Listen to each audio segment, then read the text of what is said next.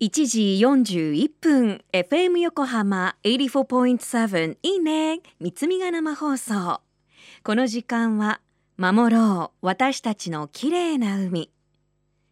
FM 横浜では世界共通の持続可能な開発目標 Sustainable Development Goals SDGs に取り組みながら大きな話題となっている海洋ごみなど海の環境問題に着目。湘南に代表される海にまつわる情報を毎日お届けしています。2021年牛年に注目しているのは海洋生物ウミウシ。黒潮生物研究所の客員研究員で NPO 法人全日本ウミウシ連絡協議会理事長の中野理恵さんに教えていただいています。英語では Sea Slug 海のナメクジと呼ばれているウミウシ。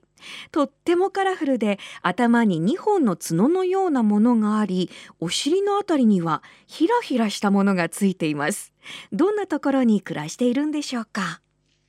えー、NPO 法人全日本ウミウシ連絡協議会の理事長をしております中野理恵と申します。えっとウミウシは海底の岩の隙間とか、えー、いろんなものが生えてるんですけどその中に、まあ、埋もれるように暮らしています。角のように見えているものはこれは触覚といって、えー、匂いを検知するセンサーだというふうに考えられています。目はね実はあるんですよ。この触覚の付け根あたりにあの黒い点のような形で目があります。ただ暗いとか明るいとかその程度ぐらいしかわからないと言われていて実際に見てもですね黒い点にしか見えません。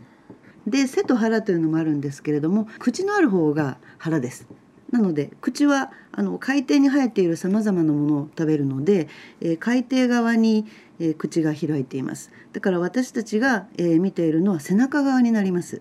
このひらひらしたものはエラといって呼吸器官です。このエラの真ん中に穴が開いていてそこに肛門があるんですよ。えーとですね、ウミウシのカラフルな色っていうのはですね、えー、理由が2つあると考えられていまして1つはですね餌に似せているというですね隠蔽的擬態という難しく言うと。カモフラージュをしているというふうに考えられます。えー、ウミウシは、えー、海底にあるさまざまな有毒な餌を食べて自分の体を有毒にしているというふうに考えられてるんですけれどもそれだけでは防御として弱いのかしてやっぱり貝殻もないので裸じゃちょっと怖いみたいなのもあるんじゃないかと思うんですがその餌の中に隠れて暮らしているあのウミウシ多いんですね。で餌というのが結構、まあ、カラフルな色をしていたりしまして、まあ、海底そのものがカラフルなんですけれどもそういうところにいると紛れてどこにいるかがなかなか分からなかったりするんですよ。まあ、そういった意味でカモフラージュをしてるんじゃないかなって考えられます。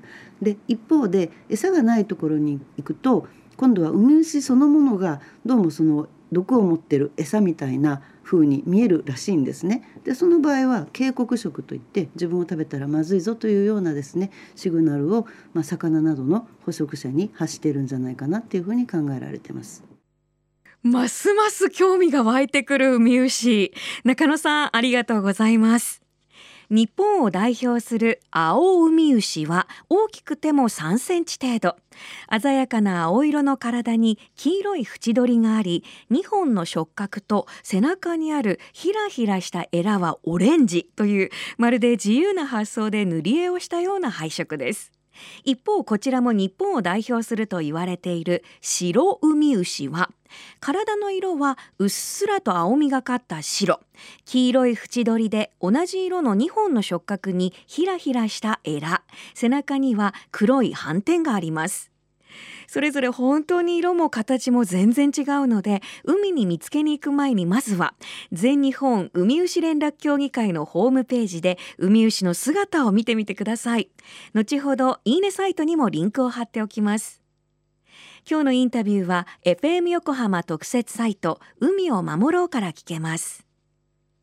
FM 横浜では海岸に流れ着いたゴミなどを回収し海をきれいにしていくために県内の湘南ビーチ FM、デリオ湘南、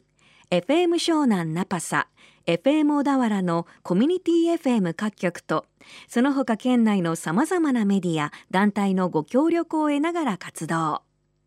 神奈川、守ろう、私たちのきれいな海実行委員会であるこれらのメディアは、日本財団の海と日本プロジェクトの推進パートナーでもあります。FM 横浜守ろう。私たちの綺麗な海。Change for the Blue 明日も同じ時間に。